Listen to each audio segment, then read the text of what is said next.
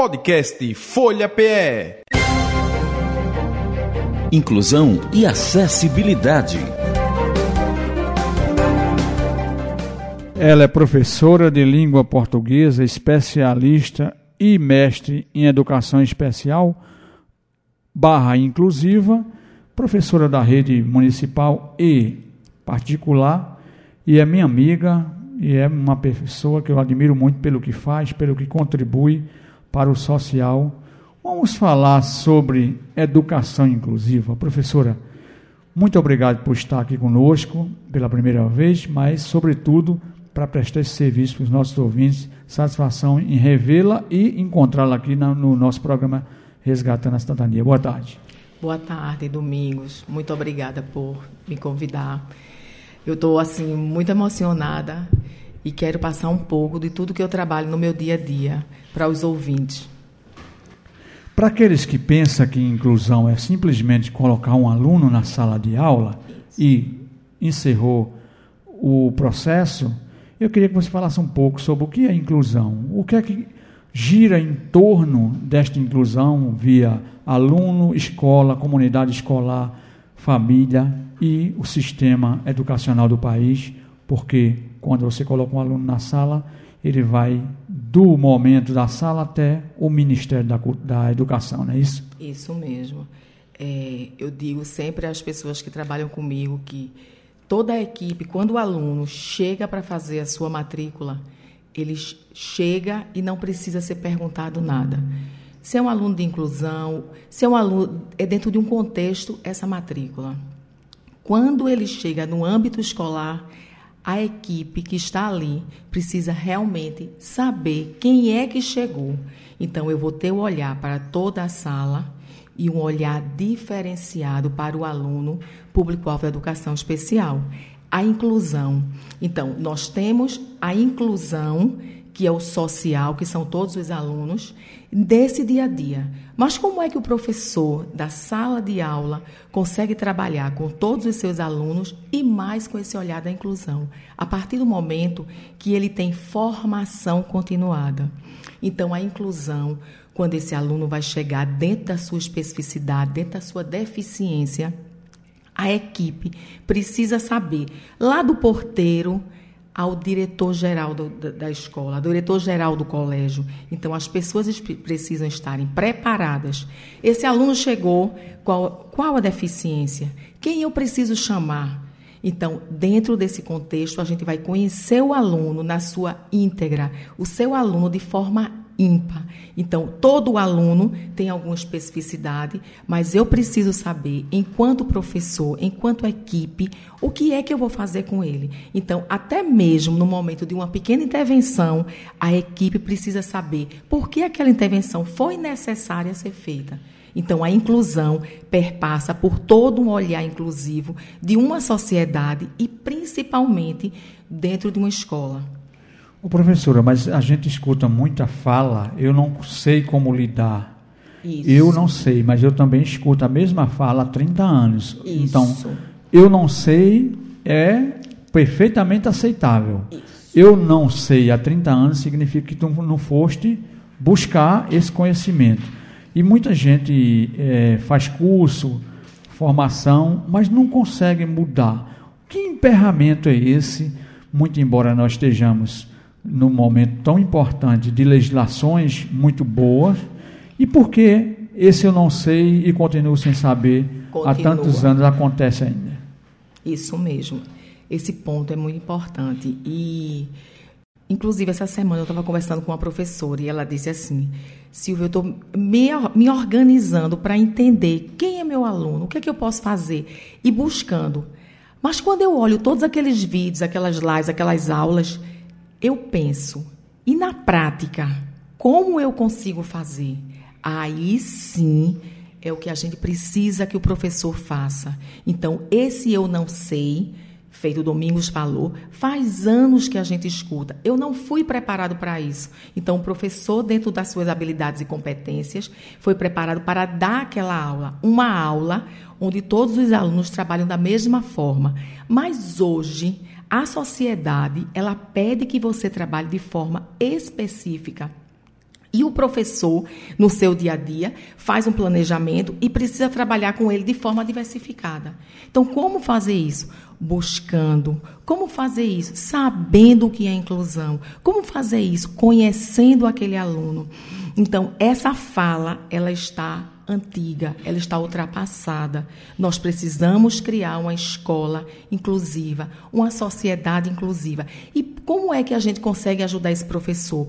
Quando a gente chega junto dele e mostra se ele é professor de língua portuguesa, se ele é professor de matemática, o que é que ele vai trazer para aquela série, para aquele ano que ele está trabalhando. Então, estou trabalhando com o sexto ano. Então, estou trabalhando com o Fundamental 2. Estou trabalhando com o ensino médio. O que vou dar desse conteúdo? Como é que eu vou adequar? Então, ele só vai saber se ele tiver junto dele um departamento de educação inclusiva, um professor de atendimento educacional especializado. Esse professor vai estar ali para poder dar a ferramenta. Mas eu digo sempre ao professor, quando eu converso, ele diz assim, mas eu não fui preparado. Eu digo, eu estou aqui para dar a ferramenta, para trabalhar junto com você. Mas o saber do seu conteúdo, o saber do que você vai dar ali, você é a única pessoa que sabe. Então, vai lá da educação infantil, quando a gente trabalha com o encontrar o outro, o saber quem é o outro, o descobrir quem é o outro. Então, o professor da sala regente, ele sabe de tudo. Ele vai trabalhando dentro das suas dificuldades. Mas, quando o aluno vai chegando a partir dos anos finais de ensino médio, isso aí é que é o nosso nó.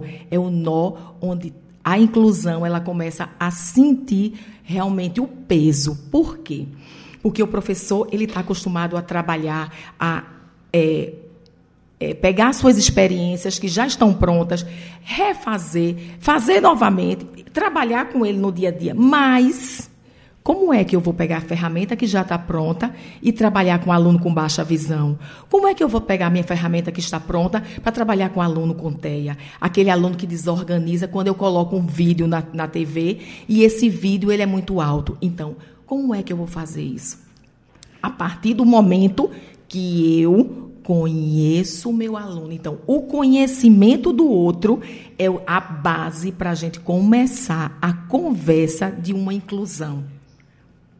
O professor, eu não sei se a senhora permite, mas se as pessoas quiserem ligarem para fazer perguntas, a gente pode abrir, né? Sim, claro. Então, se você quer aqui. ligar para fazer alguma pergunta, buscar algum, alguma orientação também de acordo com o que a professora possa fazê-la. É, a gente está aberto, o telefone da Rádio Folha é o DDD 81 3425 5872. 3425 5872. Eu recebi uma pergunta quando a gente lançou o vídeo, aí a pessoa disse: pergunta à professora, é, que comportamento deve ser, uma pessoa que mandou, não lembro agora quem foi, deve ser do dia a dia do professor na sala de aula e profissionais da escola, porque a gente fala muito do professor, mas tem que envolver a comunidade Isso escolar. Mesmo. Essa comunidade escolar que a gente fala é do porteiro ao diretor, é o ministro da cultura, da, da educação, é o secretário da, da, educação. Então essa comunidade escolar é muito ampla, mas a pessoa pergunta que, que, que, que comportamento deve ser presente no dia a dia. Eu acho até que a senhora já respondeu, olhar para o ser humano como uma pluralidade, como um ser é, singular, singular, e ao mesmo tempo isso. plural, né? É isso mesmo. Então, é, eu sempre gosto de, de falar assim um ponto em todos os âmbitos que eu trabalho. O professor, o porteiro, o diretor, ele precisa saber quem está ali naquele âmbito. Então, quando você conhece quem está no âmbito, você vai trabalhar com a inclusão, primeiro social, porque você está conhecendo cada pessoa.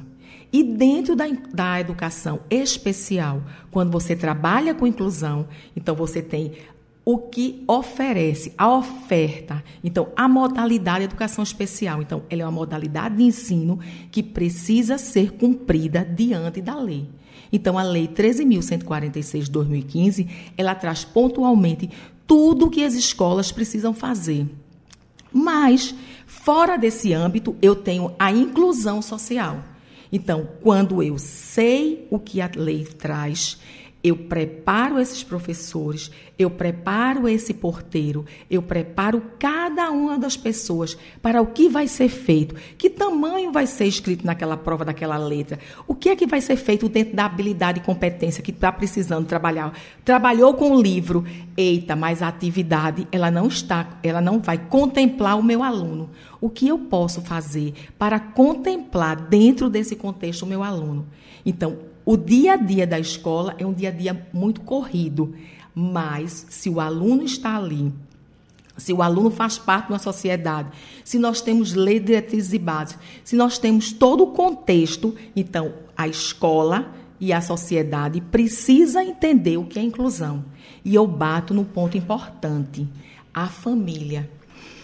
A família, ela vem para a escola, ela vem para, para o hospital, ela vem para todos os lugares com o seu filho ímpar. Ele está ali, ele é dela, ele quer tudo, ele precisa, ele está ali. Mas a equipe, quando ela trabalha de forma inclusiva, essa família deixa aquele tesouro. Eu digo às mães assim, eu digo, você está deixando comigo o seu tesouro. E quando for daqui a quatro horas, você vem buscar. E a gente vai estar tá cuidando, dentro das habilidades que a gente precisa cuidar. Muitas vezes não é a perfeição que a família quer. E a família, ela está em cima. Ela traz para o professor. Ela pergunta se, se não trouxe o material. Por que, que não levou tarefa de casa? Mas o trabalho no dia a dia, ele precisa ser feito. O, o planejamento, ele precisa ser feito. E a gente precisa estar junto para que tudo seja cumprido no seu dia a dia. Professora, mas é, é, o, o, eu me lembro que teve um projeto para ter o psicólogo e isso. o assistente social na escola, o, o, nosso presidente da República na época barrou isso aí.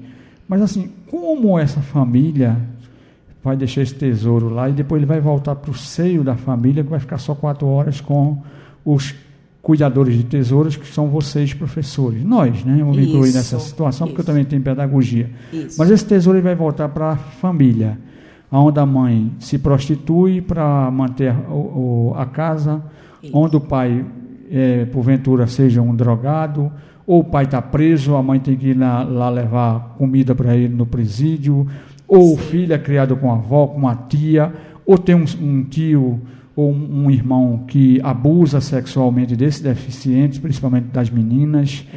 Como a gente vai equacionar uma situação como essa num, numa educação que ainda vê a presença do psicólogo e do assistente social na escola, porque ali é para além da escola, porque ele vai estar na escola, mas ele vai, ele vai enxergar além da sala de aula, além do, do, âmbito escolar. Como a gente equacionar isso? É, esse olhar tem que ser mais holístico, tem que ser mais amplo?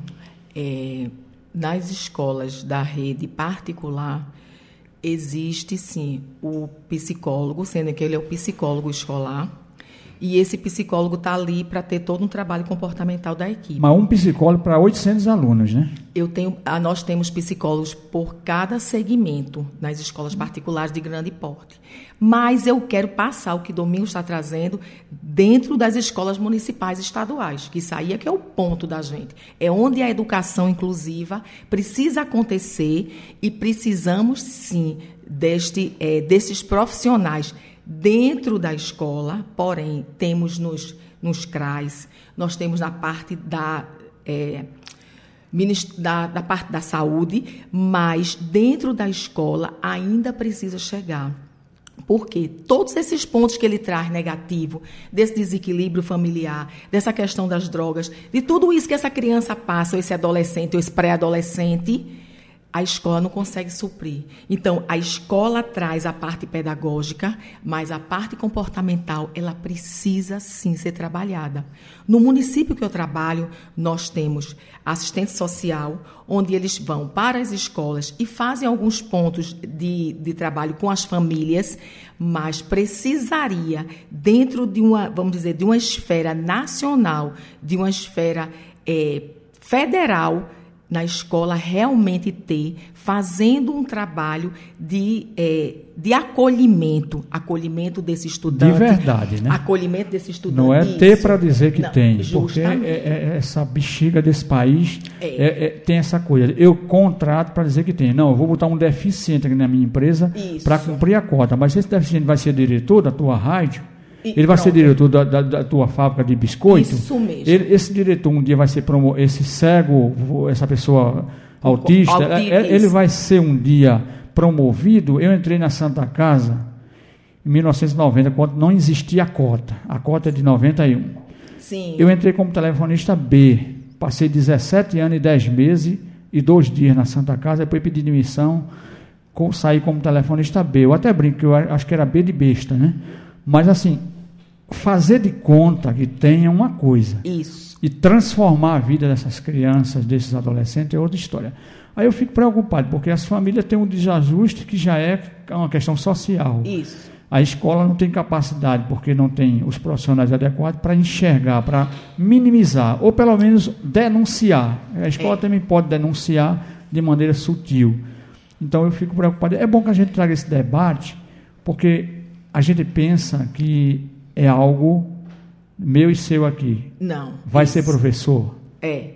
Agora, eu também eu, eu digo assim que já que nós vamos estar dentro de um, de um ano com muitas mudanças, nós precisamos de programas é, sociais.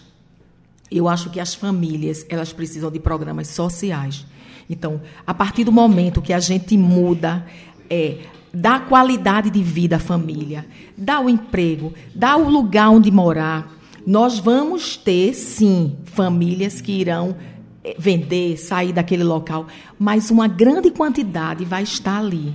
Então, nessa grande quantidade, a sociedade precisa apostar. Eu não posso apostar em alguém que eu vai, vai, ser, vai ser feito um programa e essa pessoa vai sair desse programa. Eu preciso contemplar quem vai estar nesse programa. Então, é muito importante que, tenham, que tenhamos nos municípios é, aí a gente pega do município, aí vai para o estado e a gente vai subindo por cada um dos trâmites. Continuidade, Mas, né? Dando continuidade a esse trabalho. Agora, o que é que acontece? A cada quatro anos muda não sei quem, não sei quem muda não sei que lá. Então, precisamos fazer um trabalho de isso. Não é o meu nome, não é o nome de Domingo Não, Sá. é o projeto. É o projeto. O programa então, se o programa está ali, se o projeto está ali, eu preciso trabalhar em prol da sociedade. Por esse motivo é que a gente está aqui falando de inclusão. Por esse motivo é que a gente está aqui dizendo que o- a escola ela não pode somente ter ah, tudo que é dado, ah, vai ser dado isso, vai ser dado a farda, vai ser dado o livro, vai ser dado, vai ser dado várias coisas, ou numa escola particular. Mas quando eu tiro tudo isso, eu jogo a criança para um local de violência, eu jogo uma criança para um local onde ele não tem onde dormir, ou que a polícia passa e acontece alguma coisa. Então, a sociedade, ela precisa ter programas para que a educação ela suba o nível. Então, é, é, uma, é, uma, é uma escadinha que ela precisa chegar em algum lugar. E as nossas crianças, dentro de um contexto geral, agora a gente não está mais falando só sobre as crianças com deficiência ou sobre os, os adolescentes. E dentro das escolas com adolescentes, é que isso é, é uma coisa gritante. Precisamos, sim, de políticas públicas que olhe para a educação de forma coesa, políticas públicas que olhe para a educação familiar, eduquei a família, eduquei o vizinho, um vizinho cuidou do outro e a gente vai fazendo a rede de cuidado. E essa rede de cuidado é a inclusão social. Então a inclusão, ela não é só educacional, é uma inclusão do todo, porque a sociedade precisa sim, e a educação é que muda a sociedade. Então eu só posso mudar se eu tiver políticas públicas não de governo, mas de vida. de Estado, né? Política de Estado e não de governo, que é o que está faltando muito, muito, muito. Isso. Eu, eu, se você quiser ligar, fazer alguma pergunta, pode ligar 3425 5872. 3425 5872. Estamos conversando com a professora Silvia, falando sobre inclusão na escola, mas que a gente passa por tantas outras áreas, porque a escola é, é o cerne do ser humano, né? é a grande célula. Mas veja, a inclusão na escola, ou escolar, é o ponto mais antigo que se fala sobre inclusão no mundo. Isso. Não vou nem falar do Brasil, do mundo. Do mundo. Ah, mas ah, tem inclusão agora do mercado de trabalho, com a Lei 82.13, a Lei de Cotas. Ah, mas tem inclusão não sei em quê. Mas escola sempre se falou sobre pessoas com deficiência na escola. Aí eu conversando com uma amiga minha, que está ouvindo a gente lá em Crateus, no Ceará, minha querida amiga Mara Lília, essa vinhetinha que a Adel no instante soltou aí, ela está dizendo, Domingos, tu lembra quando a gente ficava estudando e a, a sala especial era a primeira a ser enxergada? Ah, chegou o material para armazenar, chegou um, comprar um material, onde vai botar? Na sala Na da sala. educação especial. Ah, compramos os computadores, na época nem tinha esse negócio de computador, Onde, não tem onde botar, não. Na sala. Do, ah, vai ter uma reunião com não sei quem do, do, do, da Secretaria de Saúde. Onde vai ser a reunião? Não tem nenhuma sala, não. É educação especial. Ou seja, nós, pessoas com deficiência, éramos sempre as pessoas enxergadas para tirarmos o espaço. Isso. E, Domingos, hoje. É, Sim. Quando eu chego em algumas escolas para fazer o trabalho no, na sala multifuncional e as, muitas vezes eu pego realmente um diretor, um psicólogo. Eu estou aqui me planejando. Eu digo, é, essa sala aqui ela é de educação especial. Eu vou começar a receber os pais que vão trazer o menino do contraturno para fazer o trabalho. Aí olham para mim de lado, mas eu não vou para uma outra sala, porque a sala da educação especial ela está ali com os jogos, com as atividades pedagógicas, com o Você computador. Fala a sala de recursos. A sala de recursos. Sim. Que é a sala da educação especial. Então, muitas vezes alguém almoçou, deixou ali o almoço, aí eu vou organizo tudo, espero o meu público chegar. Então, isso aí a gente ainda continua esbarrando com esses trâmites, mas a cada dia quando a gente vai falando, quando a gente vai participando da reunião é, de, de, da equipe, então a gente vai dizendo, aquela sala ali é a sala de recursos, aquela sala ali é quando chega o aluno para ser atendido do contraturno, é quando eu recebo aquela mãe, é quando ela conversa comigo, diz que está sem um psicólogo, está sem um fonoaudiólogo, está sem um psicopedagogo, a, o remédio faltou. Então, naquele momento que eu terminei de atender o filho dela, ela tem alguma coisa para conversar comigo. Então eu preciso daquele espaço. Mas na, há tantos anos atrás vocês passavam por isso e a gente ainda continua. Mas a inclusão ela vem dessa forma, quando a gente fala. Então eu não deixo passar em nenhuma das escolas. Colocou material, retira o material. Encanto nenhum, porque ali é a sala de acolhimento, ali é a sala da inclusão. É ali que eu trabalho, é ali que eu explico, é ali que eu trabalho com os jogos, é ali que eu adequo alguma atividade ajudando o professor. Então, dentro daquele espaço, eu tenho vários espaços onde eu posso utilizar dentro do meu planejamento para realmente fazer uma inclusão dentro do âmbito escolar.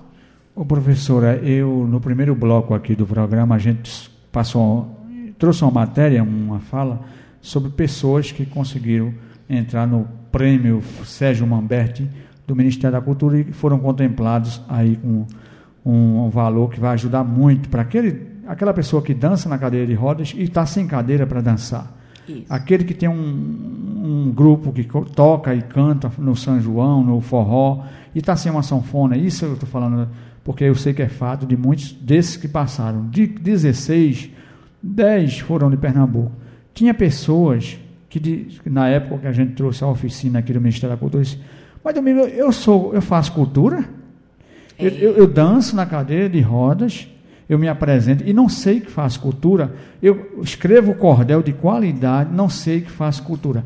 Essa consciência dessa família, dos seus direitos na escola e de lutar por esses direitos, não brigar, mas lutar. Isso ela existe, a escola também tem essa consciência de que ela falha. Você, nas suas formações, nas suas andanças por aí, com tanta coisa que você faz, você consegue ver essas dificuldades de um lado e de outro? É, vejo sim, Domingos. É, principalmente quando é exatamente na semana da pessoa com deficiência. Então, durante o ano, é, você está trabalhando ali no dia a dia, você está produzindo, está fazendo, o aluno está participando, ele está indo para um teatro, todo um trabalho que é feito no dia a dia. ninguém observa o aluno dentro da sua necessidade. Mas na semana da pessoa com deficiência, todo mundo é exaltado. Só essa semana, então nós precisamos criar uma consciência comum dessa semana ser importante, claro, mas todos os dias no contexto da gente. Porque quando a gente traz a valorização da, da pessoa, feito o, as pessoas que ganharam o prêmio. Então, a vida toda é, é, dançaram na cadeira de roda, a vida toda fizeram cordéis belíssimos, como a abertura do programa teve um cordel. Então, o, isso aí não é cultura?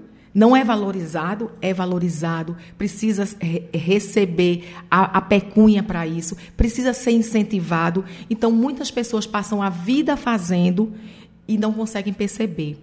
Ontem eu cheguei numa escola do município e tinham dois rapazes. E eles estavam conversando com a gestora e eles estavam dizendo assim: nós podíamos trazer essa parte cultural, porque os alunos, a gente trabalha assim, com a oficina de tal jeito, tal jeito.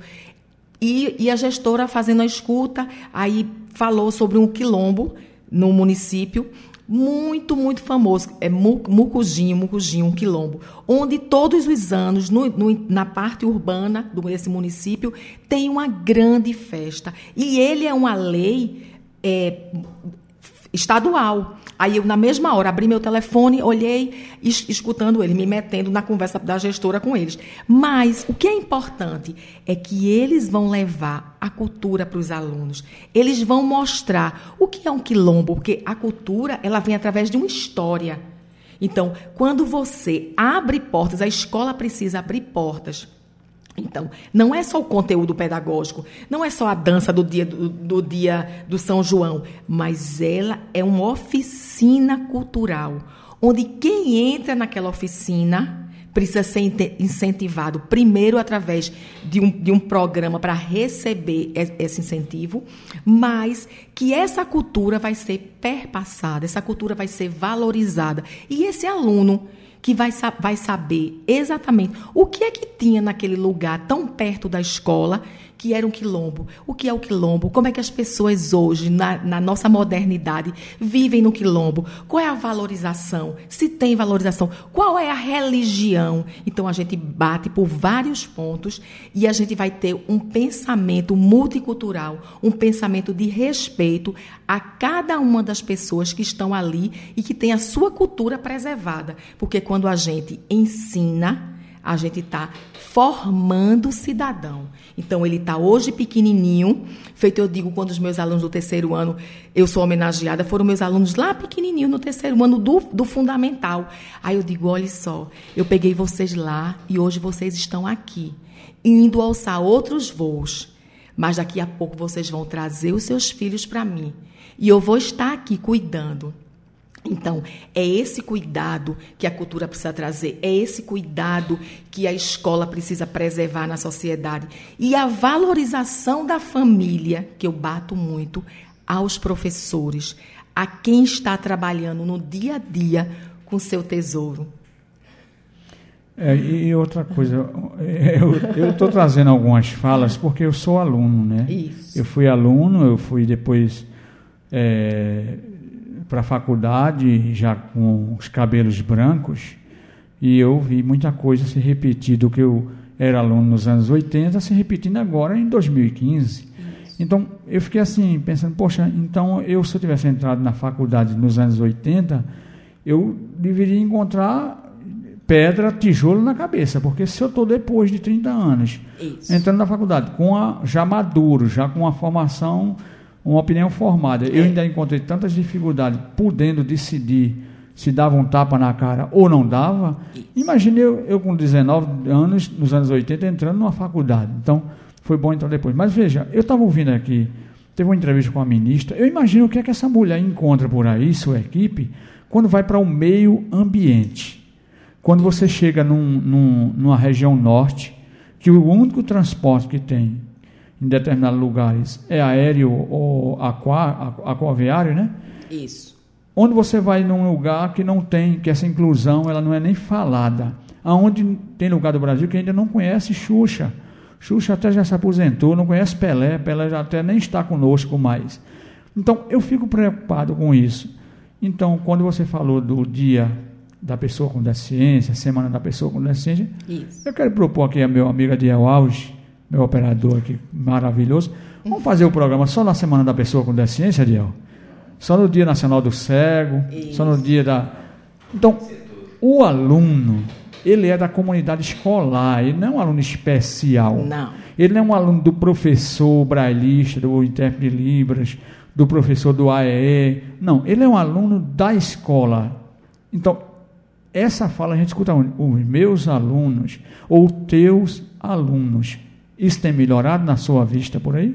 É, Ou continua com esse pensamento de 30 anos, 40 atrás? eu acho que, que, assim, pela demanda, isso está, vamos dizer assim, avançando. Eu não, eu não gosto, a palavra melhorou, é porque estava doente, né? Tá- Ele está avançando. então vou tirar o né? melhorar. É. Avançamos nesse Avançamos aspecto. nesse aspecto. É, quando É que eu estou com fome, professor. Quando a gente é, inicia o ano, é, os professores vai, vão, receber tal turma. Isso aí não mudou, não, viu? Continua do mesmo jeito. Eu vou receber tal turma, tal turma. Até o ensino médio isso acontece. Mas é, esse professor hoje, ele diz: eu não, eu vou sentir dificuldade com tal aluno.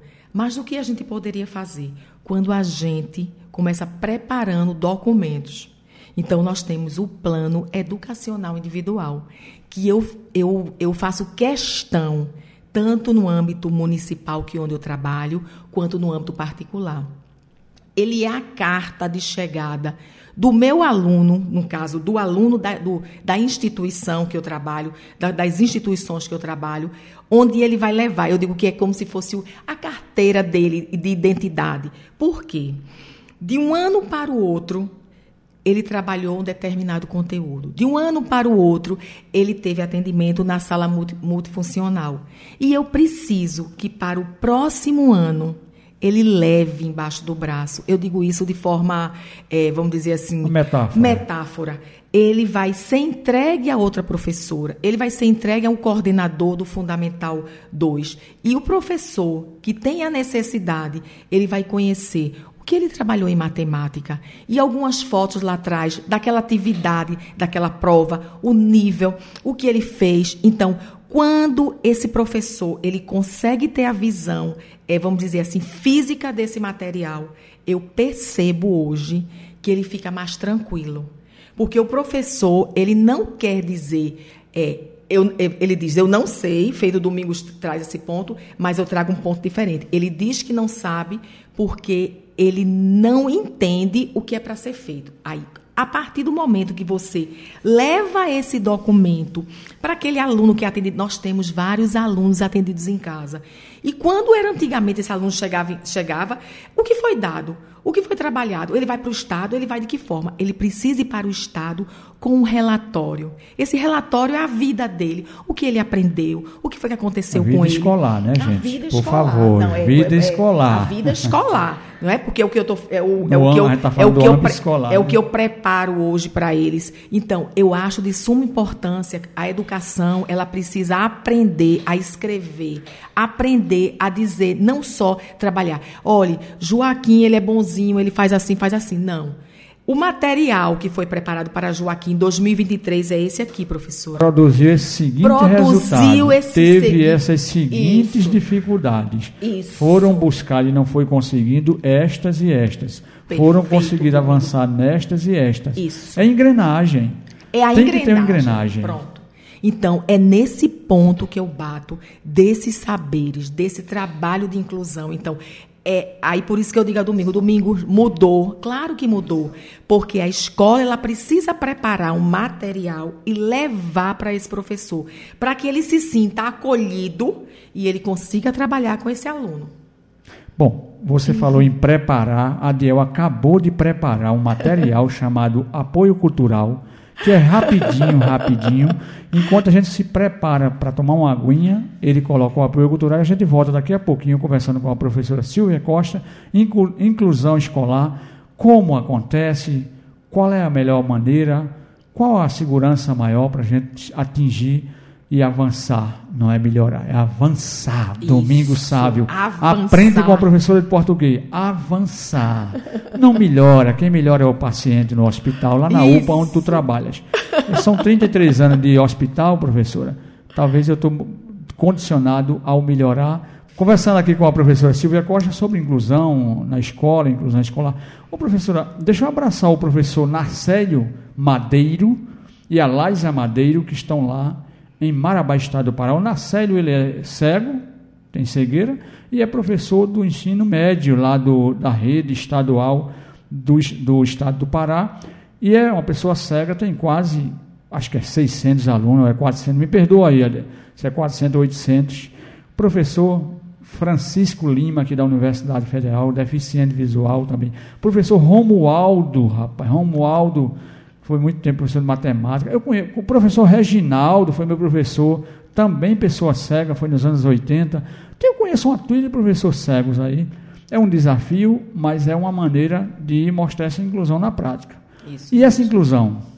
Como formar esse professor? Eu sei que você trabalha, escreve também aí para um, um blog, né? Isso mesmo. Trabalha essa questão da inclusão. Vamos falar um pouquinho sobre essa formação agora pela Silvia, professora formadora. Isso. É, eu sempre eu trabalho durante o ano todo né, no- nas, nas escolas, mas eu tenho também essa parte de formação. Então, sempre no início do ano, é, eu, sou chamada em algumas escolas para falar sobre inclusão, para trabalhar a inclusão com os professores, para poder explicar a necessidade do aluno. Por que, que tirou aquela nota baixa? Aí muitos professores eles chegam e têm dúvidas, às vezes, muito, coisas mínimas.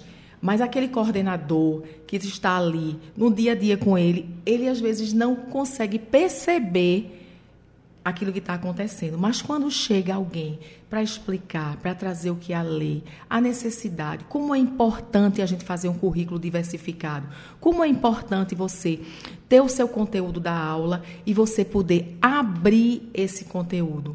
Então, isso aí é o nosso dia a dia. Então, a minha formação ela é continuada nas escolas que eu trabalho e em escolas que também é, participo durante o ano. Tem o Instagram, Silvia Costa 77. Meu Silvia é com Y, que minha mãe botou, porque estava lendo um livro belíssimo e a filha do autor se chamava Silvia.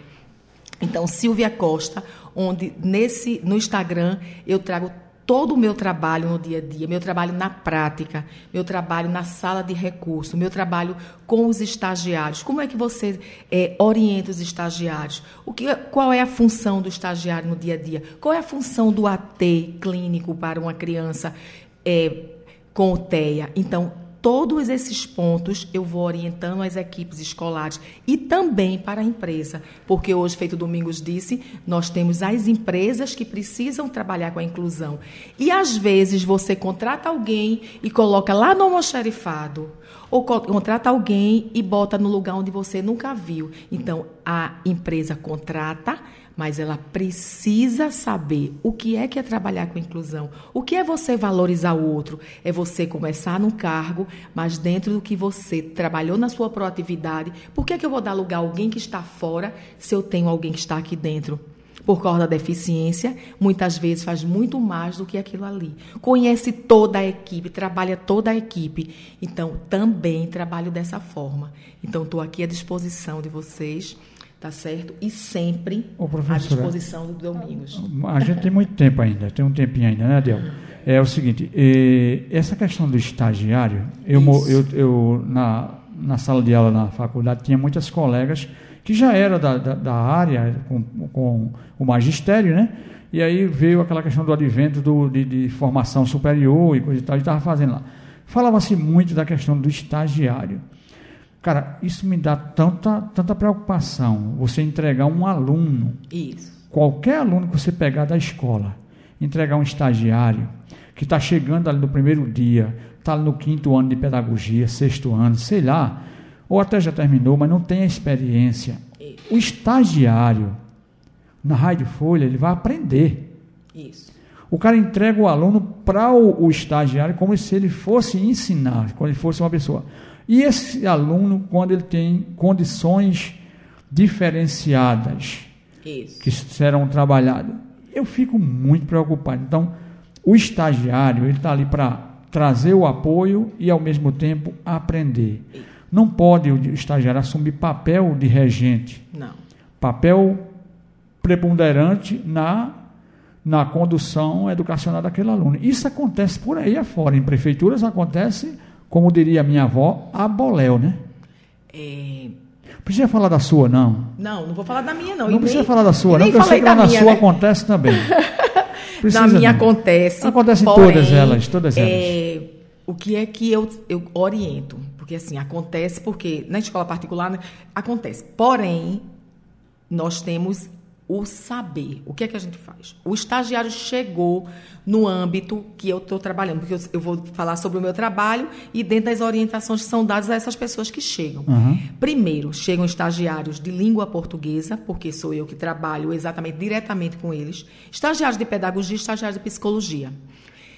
Antes deles entrarem na sua prática, a gente precisa ter aquela conversa, que é apenas uma orientação de como é a criança, o que precisa ser feita. Agora, esse apoio escolar, que é o estagiário, precisaria chegar apenas para os alunos, as crianças que estão matriculadas na escola, com deficiências não tão severas. Por quê? Para poder você trabalhar com uma criança que tem toda uma mobilidade totalmente reduzida, estava cadeira de roda, não abre o olho, não abre a boca. Para esse estagiário trabalhar, esse professor do AEE, ele precisa orientar, ele precisa criar um plano e ajudar esse estagiário. Muitas vezes não acontece, claro que não acontece, Domingos. Porém, a gente precisa fazer o nosso melhor para aquela pessoa que está chegando, porque o que você traz, se aqui na folha chega, nós temos alguém que vai aprender. Então, quando ele erra, as pessoas dizem, "Mas- mas ele errou, fez uma condução errada. Eu digo, mas ele é o estagiário. Mas a gente também recebe os ATs, que são atendentes terapêuticos. ATs? Esta, isso, são as- os atendentes terapêuticos, Domingos. Certo, atendente terapeuta. Isso. Eles vêm das clínicas, são aqueles alunos que temos também na, na escola, na escola municipal alguns ATs. Ele vem da clínica e ele vai dar um direcionamento a esse aluno, porque dentro da necessidade ele tem um trabalho a mais, um trabalho comportamental, um trabalho de desorganização, um trabalho de violência. Então, todo esse contexto, ele é orientado pela equipe clínica e ele vem para a escola. Quando ele chega na escola que, que se trabalha, o que é que é feito? É feito esse acolhimento. Então, quando eles chegam lá nas escolas que eu trabalho, eles dizem, tal escola, ninguém nem chega junto da gente, é como se a gente não existisse. Mas eu me coloco no lugar. Quando você chega em algum lugar, hoje mesmo eu cheguei aqui na Folha, minha gente, eu fui bem recebida com todo mundo. Eu parecia, acho que eu era, que eu era daqui, eu já me senti daqui. Olha, Folha, parabéns. Coisa mais linda. Declarando de público. Foi, Mas aqui todo mundo atende bem. Foi a coisa mais linda. Então, eu me senti totalmente acolhida. Tanto é que na, na entrevista, na entrevista, eu fiquei aqui na porta, ninguém me botou para fora, fiquei para lá. Fiquei, Olha, a coisa mais linda do mundo. Até, até aprender português, o radialista queria. Que eu disse, eu Olha. estou à disposição para poder ajudar o pessoal aqui da Folha no que quiserem. Então, nesse contexto é o que a gente traz. O acolhimento, ele não acontece todos os dias, ele não acontece. É, há uma falha, há uma falha, mas a gente precisa tentar fazer o melhor para poder aquela pessoa sentir acolhida, para poder aquela pessoa conseguir entender quem é aquela criança. Muitas vezes você tem a dificuldade, mas você começa todos os dias trabalhando com ela, todos os dias aprendendo. Eles vão ensinando a gente como trabalhar com eles. A inclusão é um processo. As pessoas dizem assim: ah, não, é, não, roman, não, dá, não, romanti, não dá romance, né? romantize a inclusão. Não. Eu, a inclusão na prática, a inclusão da melhor forma. Porque isso que eu estou dizendo a vocês é o que eu faço no meu dia a dia. Manhã à noite. Na EJA, quando eu trabalho, eu também trabalho com EJA, viu, minha gente? Os meus jovens, eles estão ali com os estagiários e eu vou preparando os portfólios. Cada homem do tamanho do mundo, muitas vezes com tantas dificuldades. Mas eu preciso que a família, eu preciso que ele se sinta incluído. Eu preciso que a família, quando chegue naquele dia de entregar a prova, de entregar a atividade, a mãe receba e diga assim: ele produziu. Como é que eu vou deixar todos os dias um jovem chegar numa escola que eu trabalho como a EE e eu dizer ao estagiário: fica aí do lado dele, é somente para ele estar aqui? Eu não poderia nunca, porque eu estaria fazendo algo que está errado, que não, que, é, não faz parte de uma vamos dizer assim, de uma pessoa correta. E eu tento o máximo, faço coisa. Claro que, que acontece que eu sou que eu sou humana, mas a orientação é feita. A gente prepara o portfólio. Quem consegue fazer prova, eu digo, professora, eu sei que esse é o seu trabalho. Porém, você quer mandar para mim sua prova? Mande um Word. O que é que você traz para mim? Qual é o nível que o seu aluno está? Tal nível, tal nível, tal nível. Eu organizo aquela prova. Professora, veja se essa prova está boa. Então, é esse o trabalho. O professor, ele precisa do acolhimento. O professor, ele precisa que alguém ajude. E tem alguns professores que fazem, sabe o quê? No segundo período, ele diz, ó, oh, Silvia, eu mandei para você. Dá uma olhadinha, ver se está legal. Vê que coisa linda. Então, assim, esse é o trabalho do professor do AE. Parceria. Esse é a parceria. Isso, Domingos. Então, eu crio nas equipes que eu trabalho o respeito, o aprendizado. Eu aprendo com eles, eles aprendem com a criança. O professor da sala regente sabe que o aluno é dele. Ele prepara atividade, ele sabe quem é o aluno. O apoio está ali para ajudar. Mas todo o trabalho é do professor regente. E eu estou aqui para poder fazer com que esse professor regente entenda conheça aquele aluno. Então, a inclusão, ela precisa ser vista dessa forma. Eu estou fazendo o melhor. Falho? Claro que falho. Erro, faço, é, às vezes dou, digo, vamos fazer assim e não deu certo. Porém, a gente refaz o plano e diz assim: agora o plano está melhor. E a gente vai se educando, vai trazendo a família para a gente. Quando a família está pertinho da gente, aí é que o, a tríade que a gente chama, que é a escola, que é o departamento de educação inclusiva, que é a família, e tem algumas famílias que tem a clínica. Aí nós temos mais um, mais um pezinho nessa, nessa mesa para poder a gente trabalhar com a inclusão. Então a inclusão, ela vem por vários pontos, e esses pontos precisam estar juntos. Eu não posso competir com a mãe, eu não posso dizer que ela está errada. Eu preciso que ela entenda que eu estou ali fazendo. Preciso melhorar, ela também precisa melhorar. Aquele estagiário precisa melhorar, precisa. O AT que vem, que quer ficar com o telefone na mão, a gente precisa conversar com ele para dizer que a criança está ali junto dele, precisando dele.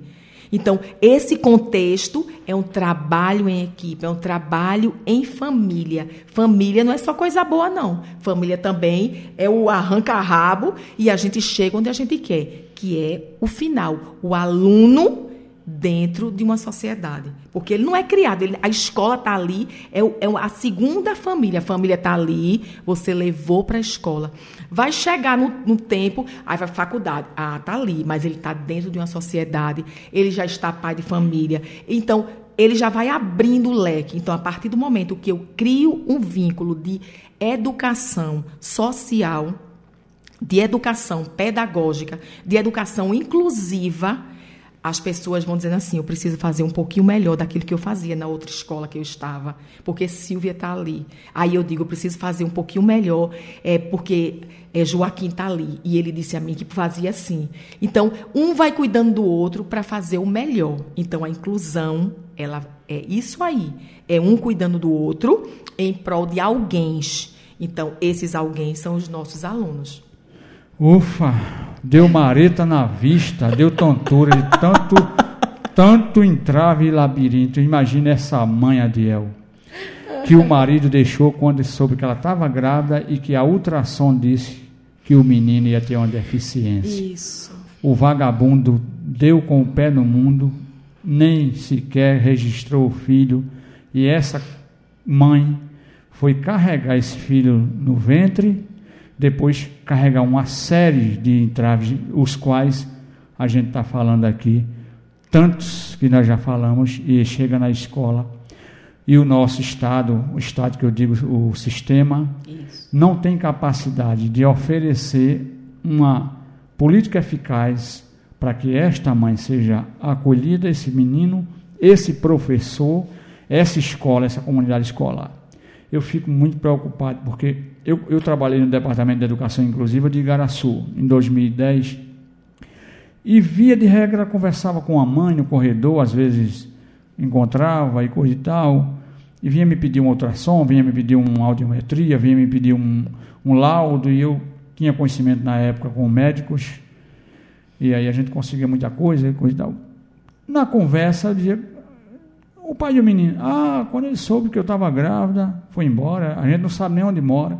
Cara, se eu fosse fazer uma pesquisa, Silvia, ouvinte, Adiel, era 70% dessas mães. Isso. Isso não muda.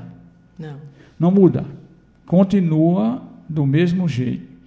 E aí, quando a gente chega na escola, por tudo que a gente já falou aqui, não trazendo as culpas, mas mostrando que o sistema tem uma série de gargalhos ainda a serem buscados.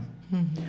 E nessa formação você ensina o professor a pensar no coletivo, no humano, mesmo com essas dificuldades todinha que o sistema os apresenta, você traz essa fala de que não é simplesmente ir para a educação especial para ganhar 25% ou é 15%, eu não sei nem quanto é, que eu nunca ganhei, a mais, que a mais é uma consequência e não um ponto que vai definir a sua ida para lá, consegue se trazer ainda alguma coisa nesse sentido, porque muitas pessoas que eu conheço foram para a educação inclusiva porque achavam que ia ganhar mais ou porque não fazia nada. Quando chegou lá, pegou lá um autista, um surdo, um cego mal criado como eu quando era estudante, priu. Um cego feito nil. Lascou. Aí complicou. Mas tem essa, vocês trazem esse arcabouço aí de mostrar Sim. que para a educação especial não é pegar um barco a motor de, de alto nível, é pegar um, um barco para você remar junto. É, eu vou trazer. Eu tenho que estar tá todo mundo com fome aqui, viu, minha gente? Não estou querendo dizer isso, eu não. Eu estou quase cego tá, de tá fome. Está todo mundo aqui querendo minha assim. Gerente me, não trouxe nada, minha gerente. Trouxe depois nem, que todo mundo, nem uma laranja todo crava, mundo foi embora, aí deixou, deixou, a gente aqui tudo com fome. Não, estão ali, aí o pessoal está ali. É que a, a, minha gerente está descascando as laranjas crava para mim, para mim e a Diel. É, o que, é que a gente estava. Deixa, deixa eu falar uma, esse ponto que é importante da educação especial. Quando eu cheguei, eu não trabalhava com educação especial. Estou é, trabalhando já faz de 12 a é, 14 anos. Então, eu cheguei nesse local como professora regente, fiz o concurso, e nessa escola, as crianças, todas sempre, é, cada vez aumenta mais, e nessa, na escola, quando chegou, toda vez que eu falo, me dá vontade de chorar, viu, minha gente? Pode chorar. Eu sou meio mole. Pode chorar. Então, quando eu cheguei nessa escola, as crianças, elas ficavam na, na sala, ninguém chegava perto, é, uns ficavam no corredor, outros ficavam andando, aquela confusão, a gestora tentando botar para dentro, para fora, e ninguém entrava. E eu fui lá para a sala. Lá se foi eu. Eu tinha acabado de fazer. Angústia, não dá, é, Silvia? Dá, dá tão Aí grande. me dava uma coisa ruim. E ainda tinha um aluno que ele levava uma bendita faca dentro da bolsa. Um e aluno com deficiência? Com deficiência. Para descascar laranja. Aí né? ele levava e dizia: Olha, não chegue perto de mim, não, viu, que eu vou botar a faca. Aí eu disse: Meu Deus do céu, eu tenho que acabar de fazer educação especial. Digo a vocês e confesso, eu só tinha feito educação especial e não sabia o que era educação especial. Aí eu digo, não, eu preciso tirar esses meninos lá de fora da escola, eu não consigo. Aí minha turma, aí eu fui e fiz como se fosse uma mesinha. E aí você juntou o pessoal. Que, aí fui botando você... todo mundo lá dentro. E eu ia trabalhando com a minha turma e trabalhando. Aí a gestora chegou e disse. Você era regente. Eu sou professora, professora regente, regente. professora regente. Aí eu ia trabalhando com a minha turma, aí botava o conteúdo, dava aula, aí ele botava um brinquedo lá na, na mesa do lado, a sala muito grande da, da escola, e eles iam ficando. É um papel da porra, viu? Do professor, é um papel do caramba mesmo. Aí a gestora chegou em alguns dias a dizer assim: por que está um menino da sala do quinto ano aqui com você? Por que está um menino da sala? Se, porque eles ficam lá de fora, ou então está na sala, não está fazendo nada. E lá se vai. E eu ia trabalhando. E botava jogo, e fazia isso, aí botava um pouquinho de matemática, e lá se vai, esse trabalho. Chegou um belo dia, chegou a coordenadora do Departamento de Educação Inclusiva e disse assim, é, chegou para visitar a escola para saber quantos meninos com deficiência tinha aquela confusão de, de, os de números, números, os números, os números. O diacho dos números. Isso, né? os danados dos números. Aí quando ela chegou, aí a gestora disse, ó, oh, tem uma professora aqui que ela entrou há pouco tempo do concurso, mas ela faz assim, assim, assim. Aí ela chegou, disse, tudo bom, professora? Disse, tudo bom, não sabia nem quem ela era, porque eu tinha acabado de entrar. Aí ficou. Aí ela disse, você trabalha como? Aí eu fui contando, faz assim, mas é por. Olha, mas eles não são meu, não. Eu digo à gestora que se quiser tirar da minha sala, ia fazendo, ia para. Aí ela disse, no outro dia, a secretária de Educação disse, você quer para educação especial? Eu disse, olha, eu não queria não ir para educação especial, mas por quê? É uma oportunidade muito boa. Todo mundo quer ir. Eu disse, e minha sala de aula? E meus, meus alunos que estão lá precisando de alguém que pense de maneira mais aberta. Isso. Então, eu pensei dez mil vezes antes de, de ir para lá. Para a educação especial, que eu digo, e eles todos vão ficar sem a minha pessoa. Como é que vai ser? E eu vou conseguir dar conta? Ela disse: vamos fazer assim. Você fica durante seis meses. E... Seis meses na educação especial. Na educação especial. E você volta para sua sala de aula. Eu vou botar um contrato na sua sala de aula. Eu disse: então tá bom. Aí comecei. E não sabia de muita coisa, não, minha gente. Mas eu busquei.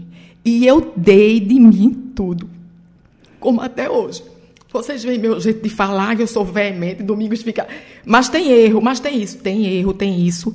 Porém, eu sou dessa forma, fazendo o melhor. E a inclusão. Ô, ô, ô, Silvia, a inclusão é isso. Mas antes que você tome uma água aí, quer buscar uma água, eu, eu, eu, eu só tenho cinco minutos, mas eu, eu queria falar para você uma coisa que eu, eu me preocupo. Essa formação lá na. Poxa, Sim. o estagiário de, de ah, ficou, ficou, não TO, ficou, não ficou. o estagiário Sim. de dentista, Sim. o estagiário não sei de quê. Ele Sim. chega lá, era para nas faculdades saber algo. Isso. Mas não é algo porque passou por lá uma disciplina e o cara fez um, um trabalho escrito dizendo que Libras é a língua brasileira de sinais que foi aprovada em 2000. Não. Não algo que fosse substancial.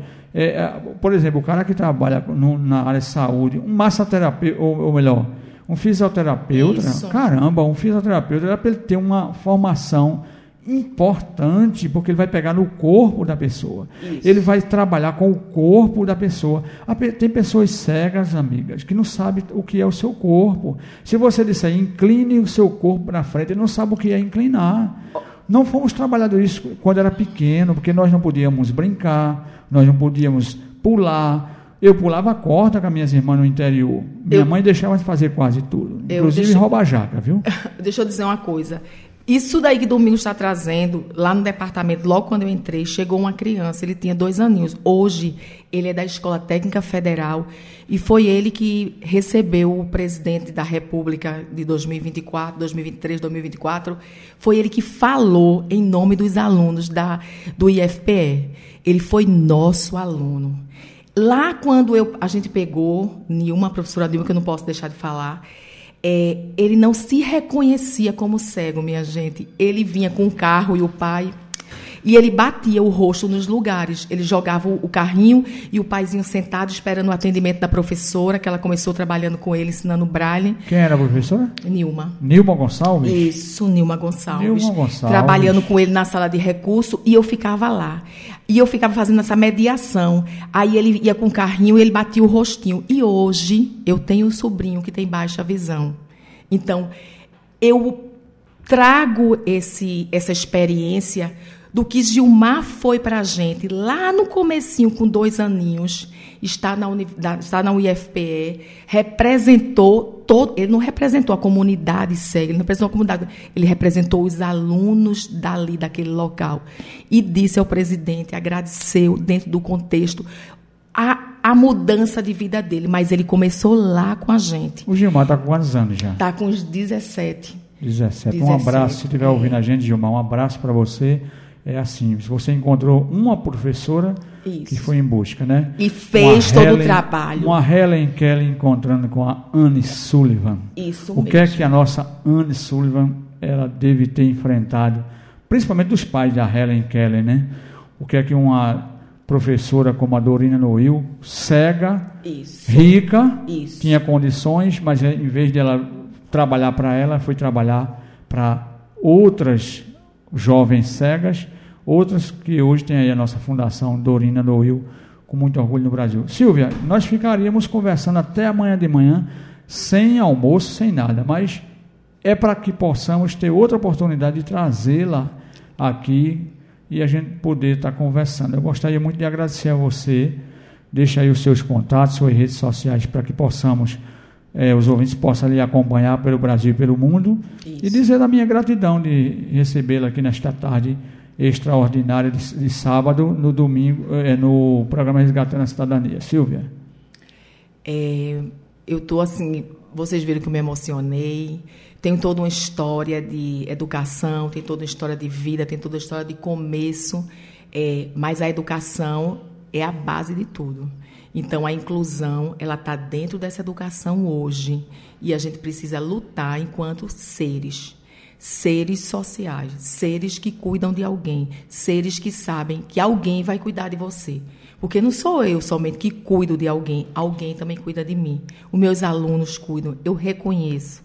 Então, a gente pede, enquanto profissional, enquanto pessoa, para aquela criança que está ali bem pequenininha, lá no, no no começo de tudo, na creche, feito eu tenho o nosso querido é, José Daniel, para viver.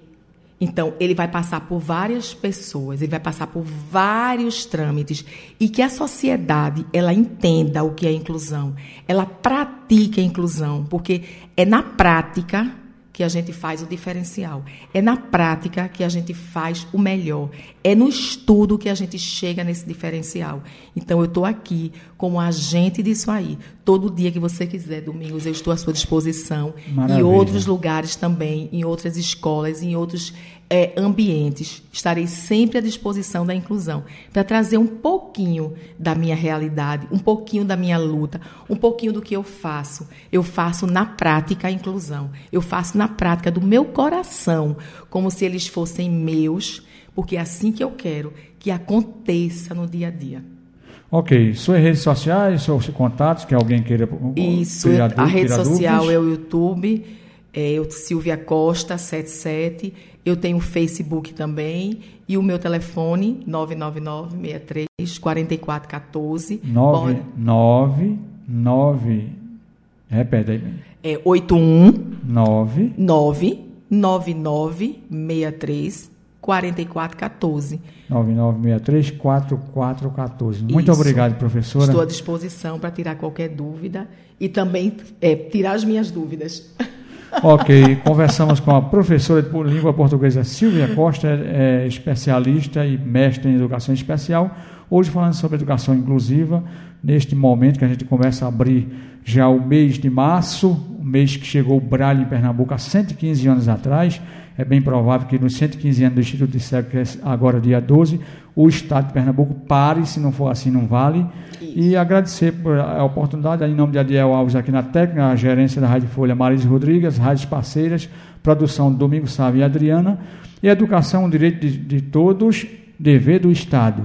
Podcast Folha PE. Inclusão e acessibilidade.